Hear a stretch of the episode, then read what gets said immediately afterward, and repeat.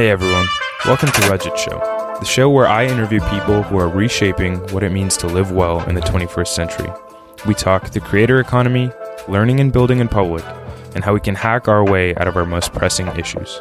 Enjoy. Yeah, I we obviously talked about a lot of interesting things before I was recording anyway. But uh, so you were a WWDC scholar for 3 years. And then I also read so you were uh, a writer for the Huffington Post for a little while. Oh yeah, um, that was a funny story as well. I just like cold emailed Arianna Huffington saying, "I'm a, I'm a, I don't know what was that like 16 or I don't know 15, whatever that was. Like I, I'm like this years old, uh, just exploiting my age and saying, okay, I want to share my journey being a young app developer, and it would be really nice if I could write about myself on Huffington actually, it would be really nice if you would want to write about it. And she ended up, okay, let's just take this access and you can just write about it yourself. And she just uh-huh. like connected me, invited me to be a contributor there. I was talking to my friends about it and they were like, okay, we, my writer friend about it, he's actually a writer who like wrote for other publications as well. And he said Huffington Post has a policy that they do not allow people under 18 to, for some reason. I was I don't know. She just invited me. I told her my age. That's funny. That's funny. She broke the rules for you. Yeah. and so you're you're 16 years old. So you've done WWDC uh, how many times at this point? When is this like whole sort of oh apps are a cool thing and, and people are getting downloads? When was that sort of realization for you? Oh, it's dad. Yeah, I guess just like a quick history, I guess would be so I started started getting into tech with like making websites just because those were cool. And being like a webmaster that was mm-hmm. like when i was eight. And i ended up oh, doing gosh. that for myself. And then it was like I, this kid knows how to make a website. And then my school was like can you make can you help us make our school's website? And other people like hosting student club events or whatnot they were like can you make our website? And then i ended up being like a professional web developer. Mm-hmm. and then i got so that was like, yeah, till like about ninth, eighth grade ish, I was like making website. Eighth grade, yeah, I was making websites for like student clubs and whatnot, just professionally. And I was like, okay, I need to figure more stuff. This is getting boring. And then I just started doing more freelance stuff, just trying out lots of random stuff like writing tutorials or like doing work on Fiverr for five dollar gigs. It was pretty interesting. So like people would pay you. I'm just a kid, and people are paying me five bucks, ten bucks, fifteen bucks for like getting them a few likes on Facebook or like sharing their post about it someplace else or something like that, or even just like helping them proofread something or like writing uh, writing a blog post or something like that. And then that was just like fun hustling and trying to make money and seeing like what that world is like. So I ended mm-hmm. up doing that from ninth to 10th, yeah, eighth or ninth ish to like 10th at the end of the 10th grade ish. And then that's when I ended up like, okay, it's not technical enough, challenging enough for me. And then that's the point where I ended up also discovering iOS apps and WWDC and all that stuff on Tech Twitter. Mm. Or just I guess the Twitter that I joined and like all the cool kids were hanging out there and like making these cool apps that you would actually sometimes get to hear in mainstream media. This kid made this cool app and 100, uh, 10,000 people are using it or whatever. Mm-hmm. And that's when I uh, started it took me like a, about four to five months to actually go from what the heck is happening on the screen to actually making something. Mm-hmm. And then it was easy to just, yeah, apply to WWDC because you could just submit any of your apps. So I just submitted my app. And yeah, that worked out. It's also pretty interesting. So I made my first app and I just made it a paid app just for fun because why not? And people just started buying it like why because coming from my experience like doing my hustle on freelancing it was like i had to poach people try to convince people to buy buy my gig or whatever. And this was mm. just i just put it up there and people started downloading this app. And i experimented with like all sorts of pricing from 99 cents all the way to 50 bucks. And people were still buying it. Like why why does it happen? so you released it and it started doing well. So you tried making it more expensive just to see what happened?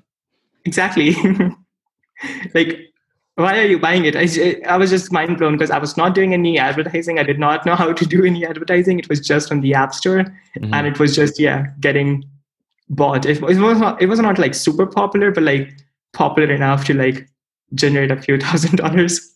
Mm-hmm. and you said it went from 99 cents all the way up to $50?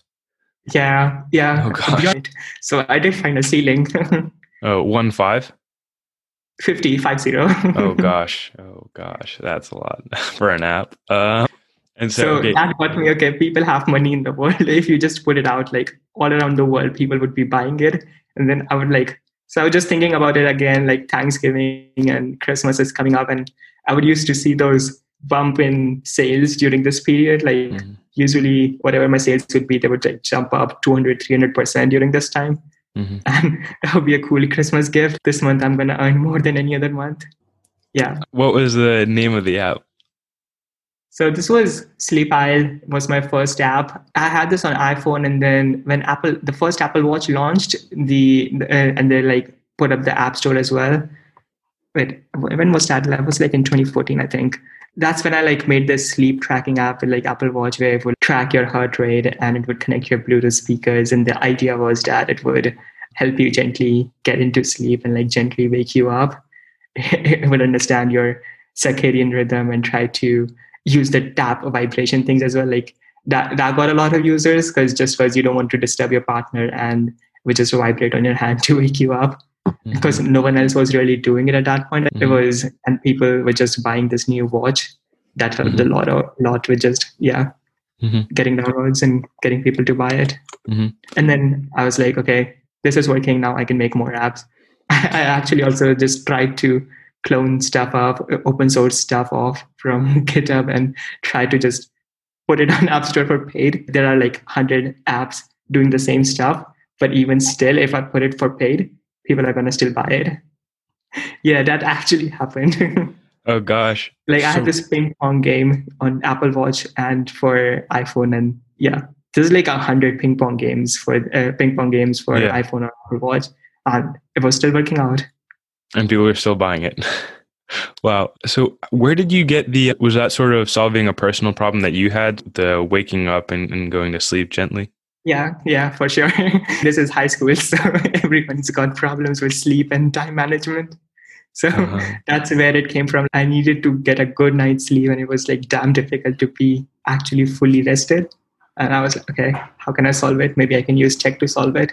Mm-hmm. And that's when I started to, yeah, make this app that was yeah mm-hmm. totally motivated with like personal goal of trying to solve it although i guess it not, did not work too much i still struggle with sleep issues but it's okay still a work in progress right yeah and so what was the so where were you at this time you weren't in atlanta right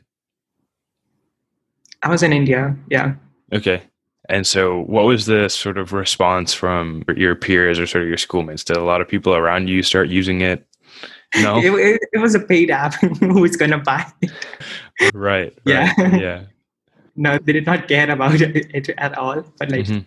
sure, who cares? That's why Twitter was helpful, or like to just yeah promote the app or share it with other people, and yeah, get to know how can I and so I was seeing that other people were like sharing their apps on app review sites and getting reviews there. And I would help with sales or just like getting reviews on 9to5Mac or stuff like that and all of that was like i could i was able to discover it because of yeah just the other people and what they were doing there and all of my sales were like pretty much global which is also pretty exciting like people in australia people in europe people in us where i've never been like they're using my app they're downloading my app it's wow mm-hmm. yeah i had a similar experience when because i have google analytics enabled for the blog and yeah there'll be people from South Korea looking at it or the UK, and I'm just like, who on earth is?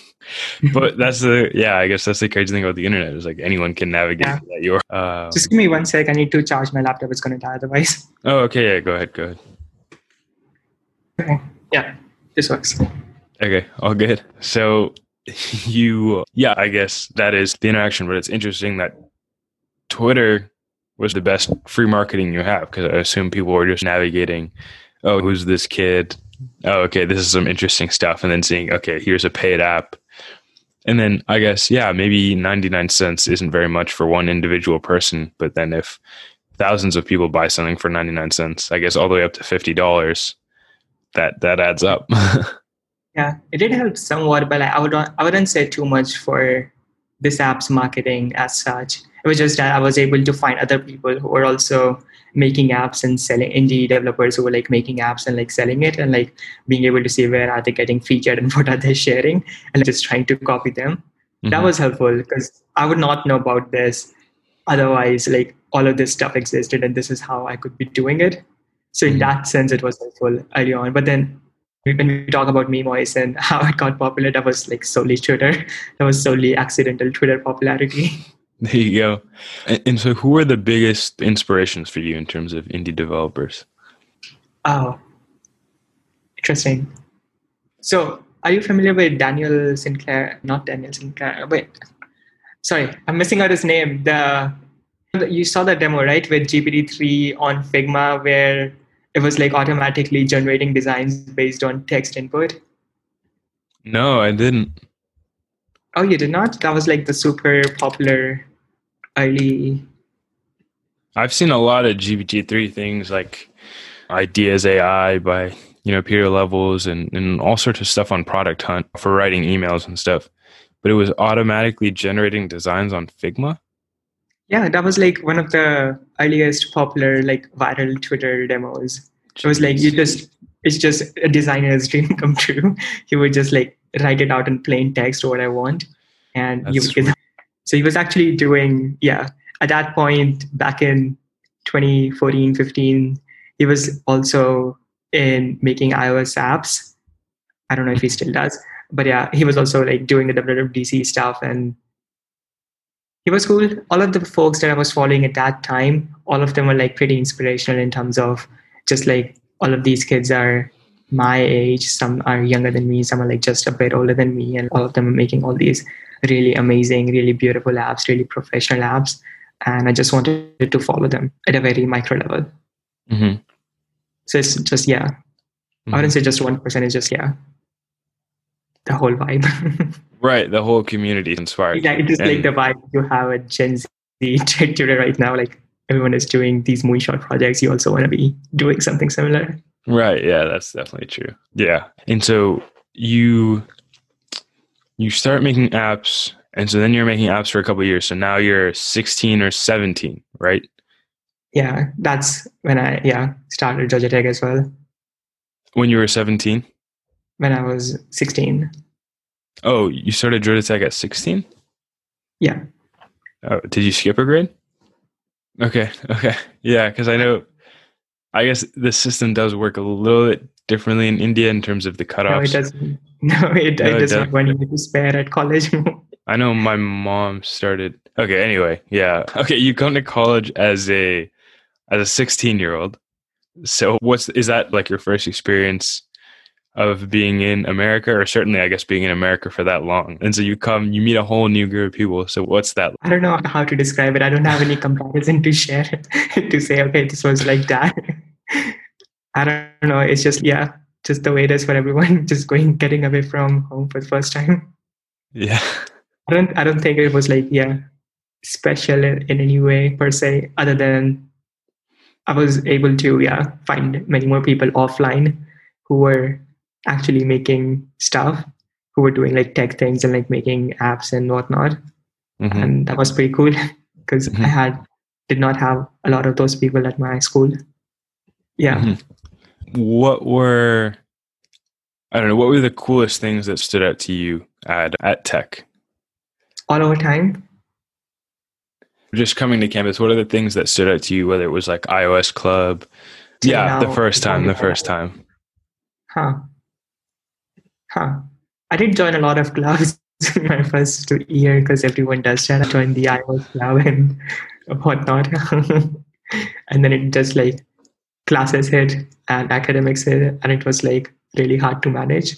Yeah. Actually, what I ended up doing my first semester was, yeah, getting just too way too involved in like classes, and I ended up getting because I was scared of Georgia Tech. I don't know if I'm going to be able to cope with all the studies and all this stuff. And I just ended up double, doubling down on that. And it was cool. Like I got good grades, but then I was not satisfied. Something was missing. It was because I was not doing any side project and I was just continuing to work on my iOS apps a little bit just to make sure that they keep me keep earning money, but that's it. Mm. And yeah. So my first semester, yeah, I just was absorbing the whole trying to understand what the campus is and like what Georgia Tech is and what's happening all around. Mm-hmm. But did not end up doing much interesting stuff. But then by my second semester, I was able to figure out, okay, like startups were something that I was interested in and that I had not totally fully explored yet. I was just like an indie developer making apps. And what's the next stage after you are an indie developer? You do a startup. so I was able to get into startup exchange and like starting, and this was pretty cool. So Georgia Tech being where it is, like you get a lot of, at least with startup exchange and other places, there are a lot of interesting people coming around and like doing fireside chats or whatever. And you just have to find your way because it's hard. It's not too well publicized, I guess. Mm-hmm. So once you come across that niche, then it's just that there's a lot of events that you can get involved in and start finding like-minded people and start going from there.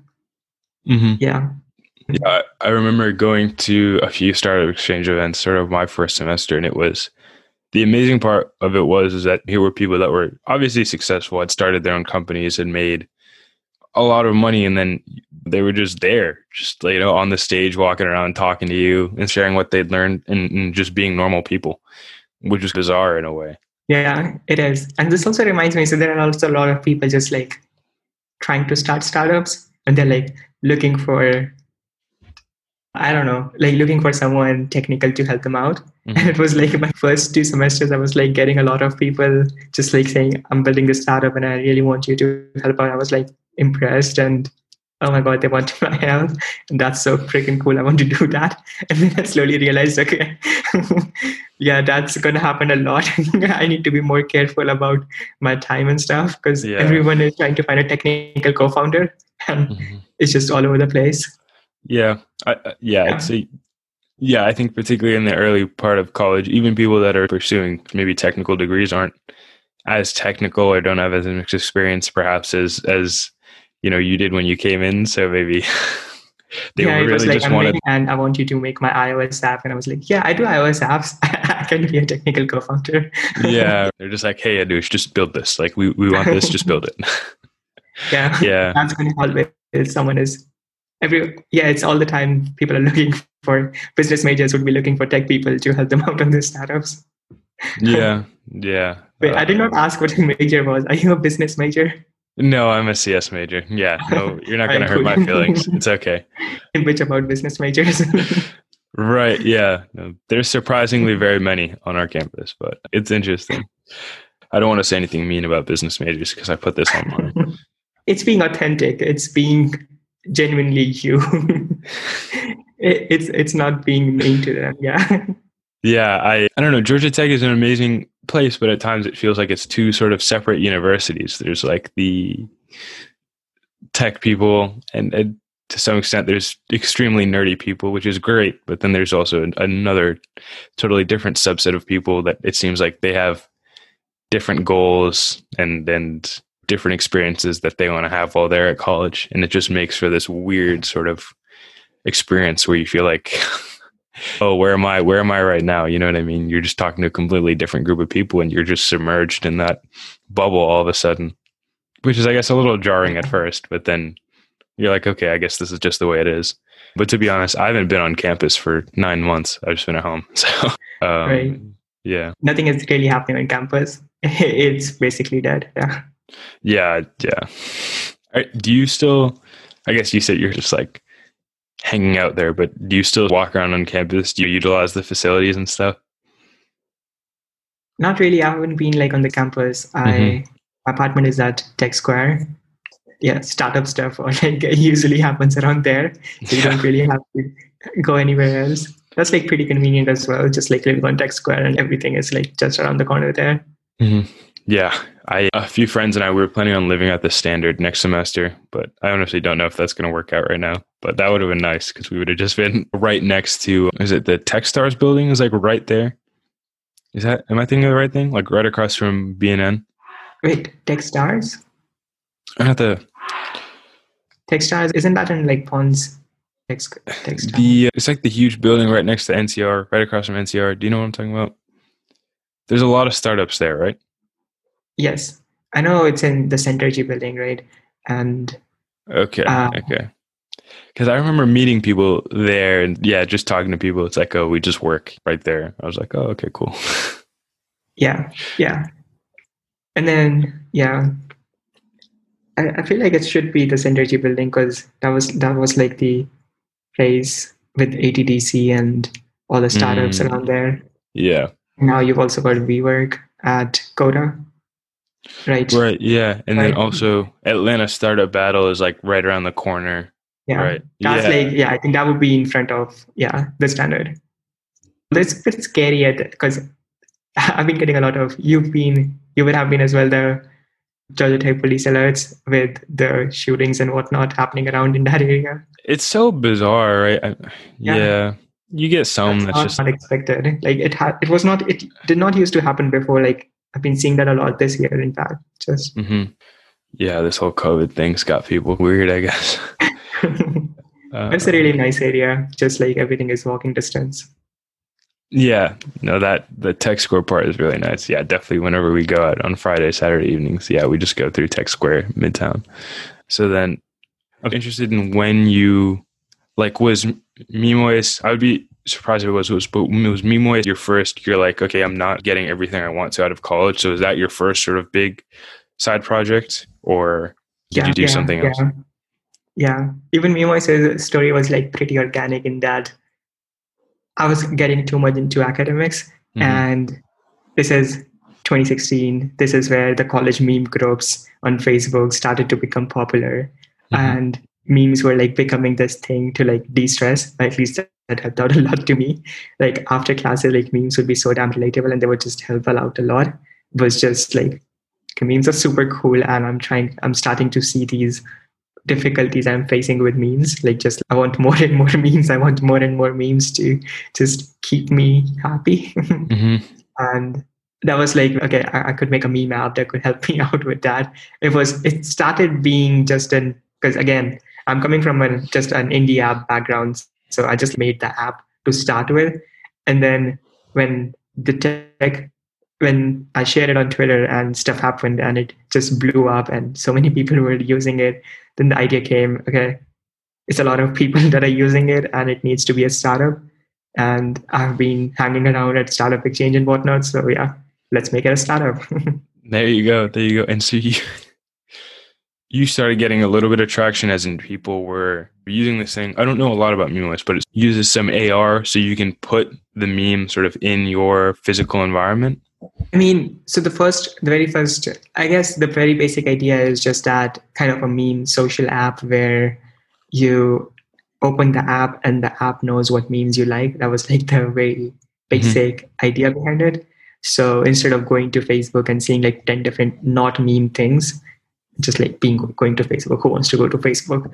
You're instead of seeing random stuff instead of seeing memes. Like instead you come to the app and the app has the latest memes and the memes that you're gonna Mhm. that was like the very basic idea. And then what you're saying, we just tried it out with AR because Giphy was doing something similar with a Giphy world and they were like putting GIFs in AR. So we just tried out as well. Just like a tech novelty idea, not really. Yeah. Yeah. No, I thought that was super Super cool. Yeah. Super cool. that was what I was aiming for. Yeah. No, I definitely see. You know, I mean? it sounds like one of those wacky ideas, but I guess most successful ideas do sound like a little bit crazy at first. But I can definitely see why a lot of that sort of resonated with a lot of people. Yeah. especially being on campus for a year. And it's very, I think Georgia Tech in particular, it's very high stress. People take academics very seriously, and they also take getting an internship and sort of career very seriously. And so you can definitely see in that sort of environment why memes would be particularly loved, just because, right? I would get out of an exam and then already you just check the GroupMe and people have made dozens of memes already. And you're like, holy cow. Um, yeah. Yeah. In fact, that was like something I was thinking about, like when you were saying like different subcultures on campus.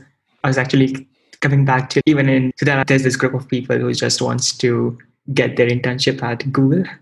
and that's the CS majors, that's everything that they want and that's what they're studying for. And then there is a group that's all into startups and like never wants to work at FANG and just wants to do their own thing and like make something big. And this, these are like two different, very different groups. And it's hard to find your way around the right group if you want to. So I was like in the first group and then slowly started to discover this second niche, just all around CreateX and Startup Exchange and yeah, all of this startup community. Mm-hmm. It's like, yeah. To be honest, even in that sort of second I was just going to say the culture is shifting gradually. Like it's more and more people who are getting more into startups and less into just being into internships, which is pretty cool, I think. Yeah, I, I think startups are definitely in fashion right now in terms of you ask most people, they're like, oh, I want to start a startup. And yeah, to be honest, when you said that, I, I felt like I found sort of people from that first group at times in the Startup Exchange CreateX events as well, which, which is fine. I, I don't think one group is necessarily better than the other, but I, th- I just there are definitely people that are looking to get experience and then end up at Google or something like that somehow. But engaging on tech Twitter, there is obviously another group that's sort of radically anti FANG, create value, do it ourselves. And it's just so interesting, especially for me, is that you don't get exposed to these different sort of life career paths otherwise. And so you don't understand what's out there. And that doesn't open up different ways of being for yourself, too. Even just talking to you and, and learning about sort of the different decisions you made is very interesting in that it, it shows you that there's a lot of different options out there for doing different things. Just takes over my mind. there's so much to do. Like you could be doing so many different things. You could be starting a startup. You could be joining. Startup is one thing. Let's just not get into like other different things. But like, sure, you could be doing startups. You could be like doing a freaking PhD and like Sure. Google, uh, Google founders did that, right? They were actually doing PhD, and from their PhD projects, they started up with the startup and the whole company. And a lot of people at Georgia Tech are doing it as well. A lot of successful companies have come out of Georgia Tech out of their PhD theses, and they have the whole program up there. You could be doing that as well, and just in different backgrounds. Like tech is one, the CS is one thing, and then you could be doing like neuroscience. You could be doing linguistics. You could be doing psychology you could be doing like so many different things and like all of them relate back together but these different parts yeah. yeah yeah i think yeah all disciplines are beautiful in their own way and it's just it's difficult because i guess i had the same experience as you in the first semesters you sort of want to reach for everything that you see but in that process you have to identify what you uniquely like and value and find interesting because obviously you can't do everything right no matter how wonderful all those different things might be. We say that right now. Is that going to be always true? When singularity hits, you are in the chips and you're going to live forever and you consume the entire internet. Another thing about this whole quarantine thing is just the amount of content on the internet is staggering. And I'm, I'm learning to navigate the internet in ways in which you can find cool and wacky, but also really beautiful ideas that not a lot of people find. And so that's been a wonderful experience as well. And so you and another question I want to ask is: so you you seem to be like multivariate as well and trying different things and, and looking at different things because you're not just obviously you're not just an indie app developer or someone who's into startups you're also like a, a writer and so i'm wondering about when this whole this you made a twitter account for your blog right? And so when this whole sort of idea of starting a blog came about. Everyone has a blog. Yeah i don't know. A person who wants to be unique I to end up following a lot of people around me. If so a lot of people are doing the same thing then i'm like okay but am i not? Mm-hmm. but then other than that it's just that it's a cool thing to have like your own place to write stuff. Although i've not been using that a lot recently but yeah just mm-hmm. i wrote about this on my blog. It's like something that sounds cool to say. That was my biggest inspiration behind starting it. Just gonna be like oh i blogged about it. Check it out on my blog. and then yeah. So you you start a blog, you've so you have Memoirs going on, you have the blog going on, and, and so what's the point at which you're like, okay, I should I should just leave school to focus on, you know, these other things that I want to focus on. Or not necessarily leave school, but just take time off. So the way I don't the way I'm using even when I like briefly came back, like started taking class, the way I use Georgia Tech is that not just like for degree, but like just like learning stuff that I could not learn myself on the internet. Mm-hmm. Like I was taking a lot of AI classes, a lot of deep learning classes, because you're doing this thing with using AI to classify memes. But I just did not get a chance. Like when you start getting when you start having a startup and you like start getting into more sort of management roles, you start losing touch out of new tech and like AI had been making a lot of progress in like last two to three years. It was so damn hard to understand myself. So like that's what I was doing at Georgia Tech, just like taking these AI classes because it's much easier to learn in a curriculum at Tech rather than just like trying to figure it out myself. Mm-hmm. But just like again, or like taking classes in linguistics or taking classes in yeah stuff that I like find interesting to do it would be just yeah cool to just use that resource there whenever I want to. So yeah, that's just the way I used I use it. And I guess yeah, just when something is like cool enough to like make me actually I don't know. I don't know how to define it. Like when do you say something is actually real work and not a side project?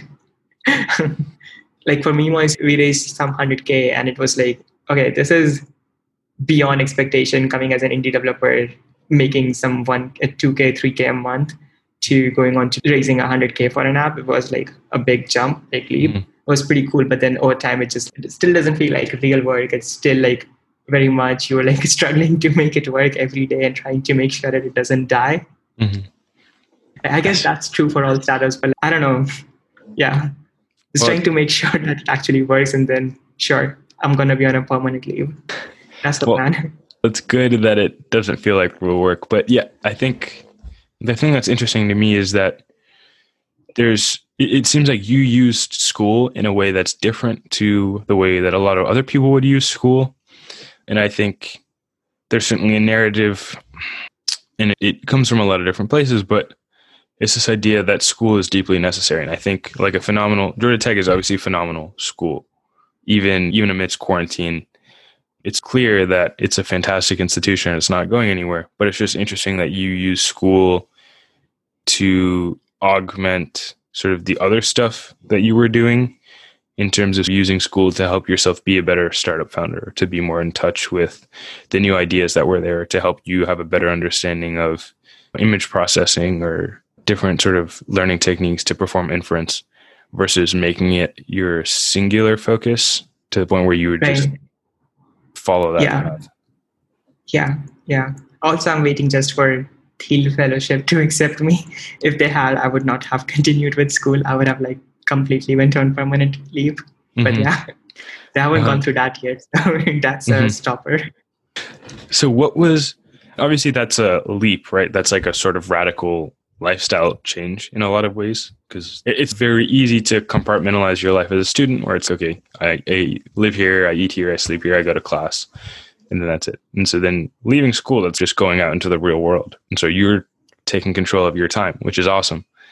But was it difficult to you know convince any people in, in your life that you wanted to make that change or were you just able to make that decision yourself?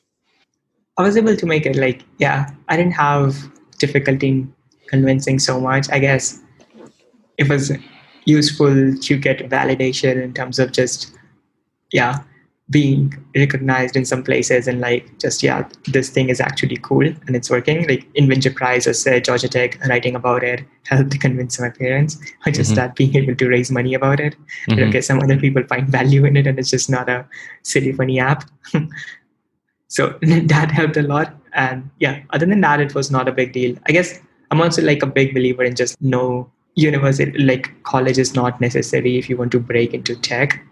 And that is where like I'm coming from with my thing or like the way I use it. Like college is like a cool luxury where you're like getting to explore different stuff, where you're like getting to learn. Yeah, being able to get into these different stuff or like being able to meet people and whatnot. That's like the main utility value compared to just yeah because just the stuff that you teach in class you still learn that on youtube Indian guys teaching that to you on YouTube, but just like searching on Chegg for answers. that's, that's not really useful. You can still get on the internet anyways. You could just go to Lambda School. Lambda School is pretty cool if you just want a te- tech job. Yeah, Lambda School is pretty cool, and it's a lot cheaper than a. Yeah. a uh, There's been a lot of services like these, right, where you just like are very easily to break in into whatever tech career that you want without having to go to school and like they pay pay you for that. Yeah, it, it's interesting. I think if the primary goal is to just end up at a job at a big tech company, then there's a lot of different ways to go around it, to go about it. And yeah, maybe But obviously, yeah, the value of college is you also have a community. You also, right. I, I think there are certain things that I can learn in college, you know, specifically in person college that I probably couldn't learn online. Like, probably the more technical things. If I was a computer engineering major, I think doing that online might be painful. Yeah, maybe. Yeah, I'm just talking about CS because that's the background I'm talking about. CS or say yeah. even business in many ways it's not that hard. Mm-hmm. Business majors don't do much in classes, anyways. they will learn much more doing startups. Even I think I think VC. I don't know what your sort of perception is, but it's very obvious that a lot of people want to get into VC, and there's a lot of these programs on college campuses to help people get into VC. But just reading an article by Erik um, Torenberg where he was talking about getting into VC. He was like, if you want to get into VC, just invest in your friends' companies. That's getting into VC. I was like, oh, okay. Yeah, yeah. I'm so sad that there were not enough, there's not enough like student scouts at Georgia Tech or there's not enough yeah. Student VC activity at Georgia Tech. It have been so cool. Even I did not get a chance to get into VC so far just because if you like compare this to like kids at Berkeley, like you have so many different programs from dorm room funds to whatnot that are just every single person I know from these Bay Area schools, they're somehow involved with VC just because it's so damn easy to become a student yeah. scout or whatever. Yeah, to the point where so one of the one of the people I interviewed, who's sort of my friend uh, Wade Fletcher. He so have you heard of uh, Contrary Capital? Right. Yeah. So they, they have Contrary scouts. Cap is at Georgia Tech. I know. There. Yeah. And so he was, he's from, he goes to Indiana University. And so he was trying to be a, a contrary capital scout at IU. And they said, we're not really interested in having a program set up there. And so he went ahead and started his own thing, just called Undercover VC, which is the same idea. It's deputizing college students as scouts on campuses. And then they go out, they find interesting builders like yourself people starting ventures and they try to connect them with VCs who could help them and potentially write checks or just give advice because a lot of VCs tend to be founders and probably even student founders anyway. To the point where, and, and they opened the application up, and he said most of the applications they got were actually from Columbia University. And he was just like, there's no reason that these kids need us. And, and, so he was more thinking about Clemson and Southern Southeast schools. Because I know the way the dorm room fund works is that it's mostly like you said it's mostly northeast and sort of west coast based and they have different city hubs around both coasts and so the philly hub is responsible for the entire southeast. So every school south of philadelphia is just under 15 people at drf which is crazy because i think georgia tech is so entrepreneurial that it's just wild just because a lot of people are are just building things. Yeah yeah. The closest thing you've got is CreateX, which is which has been like yeah has been like tightening on the just the like at the point where I was doing CreateX or like where I was I, I, I don't know yeah so it was back back then CreateX was just like in the summer instead of going for a tech internship at Google we're going to mm-hmm. pay you that much or more than that and you're going to be working on your own startup and you retain all the money you do whatever you want to do with the money mm-hmm. that's it this was like how they were enticing people early on. It was pretty cool. Yeah, yeah. Now, now it's grant based, and Mm-hmm. it's yeah. still they still get a lot of cool people uh, to apply just because Georgia Tech, as you said, like Georgia Tech has so much startup activity going on. But if that was there for everyone, that would have been so much cooler. Everyone right. able to get they were like 20k checks for for yeah, students, like individual people for startups for all the startups that they were accepting. But yeah, the thing I'm just wondering about is right now, I think it's, I don't even know if they give you, do they give you money up front or is it like the possibility of getting a certain amount of money if you join the program? I'm not sure. I think they yeah. are giving you some grants upfront and then yeah. a possibility to be able to fundraise at the end of the program. I think, yeah, it's the possibility to get an absurd amount of money, like 200K or something like that. But then they do take a small piece if they give you that whole um, ridiculous sum. So you, you're saying that in 2017, 2016, it was they will you are allowed to pay no, yourself. Still take a, still take a equity in your company, mm-hmm. but then it was still like basically an idea stage company that they were taking. Okay. You had an idea, you have a team, and you want to work on it. Cool, we're going to accept you. Mm-hmm. working on for your internship, you can just work on this, and here's 20k. Do whatever you want to do with it. That's, pretty cool. And yeah, I, I think definitely interacting with Create X, going to some talks. They do say the goal is to increase entrepreneur output because I know there's a lot of success stories stored, fixed.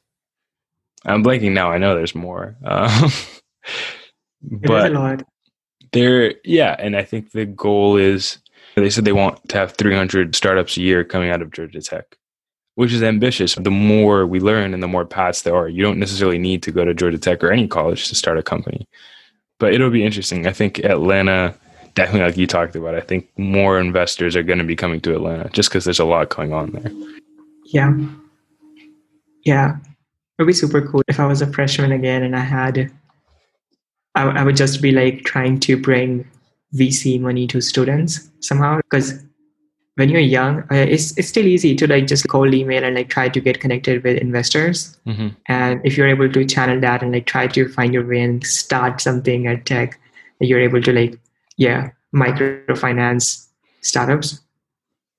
That would be yeah, super cool. It just again, if you have money, just invest in your friends' startups. If we could expand that and make it more big, uh, like bigger than just like an individual scale, that would be cool as well. Just that just helps more people be able to do it. Mm-hmm. Yeah, I, yeah. The sort of Erik Torenberg article that I mentioned to you, use like in try to invest in your friend's companies, even if it's like a thousand dollars. Like it. and yeah, I know software engineers that do just invest in all their friends' companies just cause. Um, yeah, which is really. You need more innovation in that. It just becomes harder to get those like accept those investments as a startup just because of all the regulations and rules and whatnot. But like accreditation accredited accredited investors mm-hmm. and yeah managing the cap tables and well yeah i think you have more experience about that than i do you is now it's four years old or three years old three years technically two considering from when we started from as being a startup but otherwise 3 mm-hmm. yeah. So did you start it with one of your friends at tech? Yeah yeah. I, I just yeah worked with friends who were like because I, this was like after two semesters so i had time i'm not too much social per se but like i was able to get to meet cool people just working with class in class projects. Mm-hmm. and I, I like new people who were like really tech gods in making making web apps and like doing stuff that i could not do and i was like all right let's do this together and mm-hmm. they agreed and that's where we started so it was right. easy to find people to work with to begin you, that. You guys had complementary skill sets, so you were better at the mobile app side of it, and they were okay. Yeah, yeah. Um, we don't need it. did not need anyone to handle the business side. It was just app. You need to do everything else, and that will work. I think, yeah, maybe that's like the Mark Zuckerberg model, where see he somehow managed to keep control of everything, even though he was a technical person, which is very rare, actually. I think. Yeah. Because yeah, when I started going to events, right? Graham Gintz. Have you heard of Graham? The he started. He's the CEO of Nightly. Oh, yeah, yeah, yeah. Because he, yeah, he talks to everyone. But um, yeah, he. one of the things that he said that was interesting to me was he was like, no one starts a startup to be a CEO or gets into this business to be a CEO, which is nice, right? You know, because people start startups to solve problems or make something cool, like you did, not sell to people, probably. yeah those are the I, I, I do think those are the people who are like usually more successful but there are people who just like go with i want to do a startup and okay what can i do now there are people who do that mm-hmm. just because it's becoming more mainstream popular than before yeah. like cool thing to do startups? Yeah. I, I, yeah there's definitely a lot of space for like lifestyle businesses but i think it's yeah you're right. It's probably definitely tougher if you're just like okay i'm going to start a startup. What the heck do i do now? And it's like, actually this is very hard. So and it's yeah yeah that's true. And in fact so you you already know all the niche advices like only do a startup if you like really care about it and it's gonna because it's gonna turn but it actually like turns really hard at one point you really need a motivating factor to keep going and having that internal motivation like this is why i started it started doing it is like always helpful than saying i just wanted to do a cool thing well i don't want to do it anymore bye I guess when you're our age, it probably is pretty straightforward. I, it is probably great just to be like, okay, I got the experience, and now I'll go work for FAANG or whatever. Or not if you're a businessman, yeah, maybe, but I mean, Yeah. Um, yeah. I, I discovered about this like few years back where I was like super depressed. Like many people would just be doing this. You would be like working. You have a job at at one of these FAANG companies, and then Mhm. you drop out or like leave your job and start a startup, raise some money, and then get acquired by these companies again. just go working at a higher job level because it's easier to do that to climb up the ladder than just like being working there and then climb up the ladder. Yeah. That's probably That's smart. Yeah. I know when when Honey was acquired for 4 billion dollars, someone screenshotted both the founders uh, LinkedIn sort of experience list and it was just like failed startup after failed startup after failed startup and then eventually they they sold their company for an outrageous amount of money. Yeah. I feel like that's true for everyone. So even getting back to Zuck, like Zuck had a lot of failed startups, if I'm not wrong. Like everyone has a list of failed startups, but then no one actually knows about them or talks about them because who cares? I mean, yeah, That's pretty cares? cool. Just have to be Yeah. right ones. Yeah. Yeah. Yeah. That's yeah, that's a good point. And so you mentioned that you have sort of Mimois going on and then some other sort of fun stuff on the side. So yeah, where did that stuff come from? so the coolest thing I'm working on. Oh wait, are you familiar with GPT-3? Yeah. It's uh, OpenAI's. Yeah. Yeah, yeah. So I got access to it in August. Again, cold email that helped out.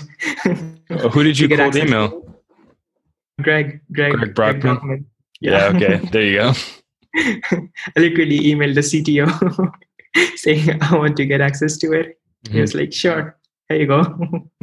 a lot of people from Gen Z Mafia Dad, they were like exactly did the same thing. They just emailed him, and he was super Yeah. kind to share access. It was so surprising to me. I just filled out the form and it might have been August too. And then all these people had access to it. I was like, holy cow. And I think you actually posted on Twitter about sort of some cool stuff you might have been doing with it. And I was like, wait, how did you get it? but yeah, that's cool. Go on. Go on. Yeah, yeah. So right now I'm working on this thing, which is basically like an a, gen, a dank Gen Z AI friend. Mhm. and it's powered it's pow- powered by GPT-3 along with additional stuff. But it's pretty damn cool, where you can actually talk to it, and it feels you forget that this is actually a chatbot that you're talking to, and coming with all the different things that have been out there just yet, it's like really those things are here and this is here, and no one has really tried putting out a GPT-3 chatbot kind of thing out there. It's pretty cool from like a business perspective to try to manage it, as well as it's like a pretty damn cool product. It's just like a literally an AI friend that you can talk to about stuff and it gets into it. You can actually talk about things in detail. Like you can talk about philosophy in detail. You can talk about any random topic in detail, and it would hone on onto the context and actually go into deep conversations. and be able to, and to be like an actual friend, basically. Have Yeah. possibly. I, I don't know. That's an argument bold claim to make. But it's there. It, it's pretty cool. It's yeah just an additional thing that you can like actually interact with when you don't want to talk to humans. So i'm working on that right now. I'm gonna be like yeah trying to talking to openai next week and like trying to launch it next week. Should be pretty fun. That yeah, that sounds pretty cool. that sounds pretty cool. yeah really excited about this as in so a lot of these ai friend kind of things exist in asia like china japan and other places. Like microsoft has been doing a lot. They have this thing called XiaoIce with some 600 million users in china. A lot of users. They've been doing it for some four years now. Mhm. they have this chatbot version called Rinna, which is same as XiaoIce in Japan, and some they say some 20% of Japan's population uses it. And those are like really damn good. Like people are forming emotional bonds with them and they work well. But this just this is GP3, so this just blows away in terms of tech. This is Yeah. far much better than that. And then we can just make it more dank and Gen Z-ish rather than being do good, always there for you, politically correct version. It could be like more of a woke thing. There you go. Yeah. Yeah, I think there's definitely a market for that. And yeah, I yeah, I don't think something like that exists already. Yeah. So that's exciting. Yeah, that is that is pretty cool. And yeah, I definitely think going down the Gen Z path or targeting people our age will definitely separate you in terms of I think a lot of businesses are still trying to figure out what people our age like and will be like and what sort of things that they want. No one needs to tell you because, you know. Yeah. Also, you check my website, so you would have probably seen it there. But like, I've been also working on Plus One, the thing where you like get on the. I've been doing that at Georgia Tech, which is we host that night every weeknight. Every weekend, we host events where you can just like drop in and like randomly connect to strangers and just like talk uh, for 10 yeah. minutes. And then, yeah. yeah at the end the conversation and then yeah do you want to if you want to exchange contact info you do and then you can just get connected mm-hmm. otherwise you just disappear into the void trying to pivot that around did you actually ended up finding it from like the different places we were like trying to promote it mm, no i, I found it off of yeah. your website yeah. where we need to do more we'll be like trying to put it out on reddit we got a lot of people interested from reddit and then it was also on the college of computing's news and event mailing list, but like yeah. send a lot of emails so people ignore. The College that. of Computing sends way too many emails. yeah, I just stopped paying attention to this. But yeah, that's yeah, that's cool as well. I think, especially at Georgia Tech, that'll go really well because you can just poof. but maybe you can meet someone yeah, really cool too. It has been pretty cool. Yeah, we tried it for four, five weeks. Yeah, we had some I don't know, we had some like 8,000, 10,000 minutes of talking happening. So a lot mm-hmm. of talking, a lot of yeah. new connections made, but 300 ish connections made. So that was pretty cool. then me just, yeah, started to see, okay, what what's happening right now? What can we do better? Yeah. So it's on a pause right now, but it has been pretty exciting this semester, especially when everyone is like at different parts of the world and some of them are just like not getting more human connection. And this lets you do that. Mm-hmm. What percentage of people do you think do you know exchange contact information? Or like how what percent of these calls end up with that exchange? We had some like about 45 percentage contacts exchanges. Yeah. So I guess, yeah. I guess one out of every two interactions ends with, okay, here's a new friend, which is, yeah, that's amazing. So, yeah. Have you used that's, it yourself? I did use it myself. Uh, yeah, that was like I always do stuff that I use myself. Mm-hmm. That is usually my always my reason to make something because I wanted myself. So I did end up using it a lot. Um, that was interesting. I ended up meeting a lot of interesting people I'm still connected to. I found it people who are like doing startups as well. That was interesting. yeah. And I don't know just trying to make sure it works. A lot of people have been excited about it for just from a dating perspective, which I found out after using it a lot and getting that's okay. Yeah, that's yeah. what I thought. Yeah, that's what yeah. so you're gonna be actually pivoting into that, just making it a dating app. Because why not? Let's try that out. And the cool thing about that is, I think people are weird enough where people will still use it, and you could still just meet a friend. like it's not. yeah, exactly. a, lot, a lot of the so when people when there was this access form and a lot of the people were saying just it would be really crazy if I found my life partner, future life partner from this app, or if I found my girlfriend from this app. that would be the craziest thing. Mm-hmm. Yeah. Yeah, I think. yeah, that does seem pretty cool, and I could definitely see that sort of working out. And that would be a crazy story. It's just so I've been married for 10 years and all because of plus one. Yeah. Yeah. These are exciting things. They keep me up. They keep me excited about working on different things.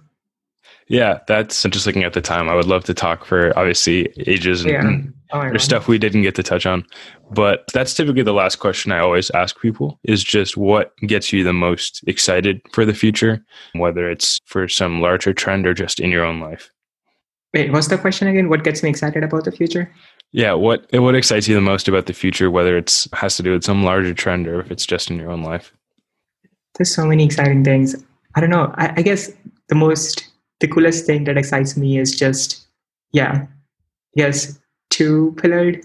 One would be Elon Musk's whole idea about, or just in general, space faring civilization, like going to Mars and like becoming this multi-planetary species. I don't, I know I'm not doing much or like anything in that step yet, but mm-hmm.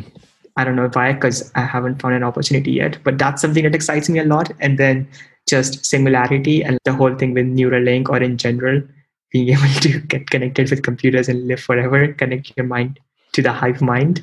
That thing is also pretty damn cool because that basically means you are there for infinity. those are like hardware is there, right? yeah yeah it that, that also connects with like CRISPR and like just genetic engineering and whatnot but yeah that's the basic of it like just being able to do infinite stuff yeah that covers pretty much everything Yeah, I remember seeing that you.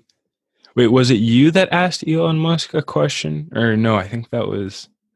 yeah That no was i don't else, yeah. famous people i know i'm gonna get ignored i just don't do that Yeah, but it's certainly very exciting, and yeah, he's got his toe in, or he's got his hand in just about a lot of Yeah. different things. yeah elon, is, elon musk is definitely he has his flaws a lot of flaws so don't idealize him but yeah he's definitely an inspiration on a lot of stuff he does all like all the cool stuff Yeah, and there's so much that he. The coolest thing about him is he's like you in the sense that he has a lot of different ideas, and some of them he just acknowledges, okay, I can't work on this, but he just open sources it. He's like, could someone else please work on this? If I were working on this, is how I would do it with stuff like Hyperloop and just moonshot ideas that are really nuts, but also could change the world if they worked out. Or I guess they already are changing the world. A lot of them. yeah yeah the thing that stuck with me has been has always stuck with me is like some place he was like saying that with spacex he had he calculated there's two or three percent chance that this is actually going to work out. But that was enough for him to be like okay if even if there is two or three percent chance i don't want to retire after selling paypal and like having all that money. I want to do this instead. This is the future i want to live in. I think that was like pretty damn cool. Yeah. yeah, and even PayPal changed so many things, but he, yeah, that's really cool. So yeah, Anush, thanks for Yeah. talking to me. Obviously, it was super nice. Obviously, just to talk to a fellow, fellow Yellow Jacket too. But uh, yeah, super cool. And then I'll hopefully send you a copy of the book when it's all done, and um, keep me updated on how the things go. I'm super excited for it. It blows my mind how many different things you have going on. But definitely, I'll be looking forward to the whole OpenAI chatbot announcement next week. Thanks. Uh, it was like really fun too. Sorry, my voice is going off at this point. It was really fun to talk to you too. Yeah, I'm excited about the book too. Appreciate it. Also, send me the Okay. awesome. Thanks so much, Anush. Take care. Okay, bye. Thanks for listening to this episode of the podcast. Please like, subscribe, tweet, text, and share so that more people can find the podcast. Take care, and we'll see you next time.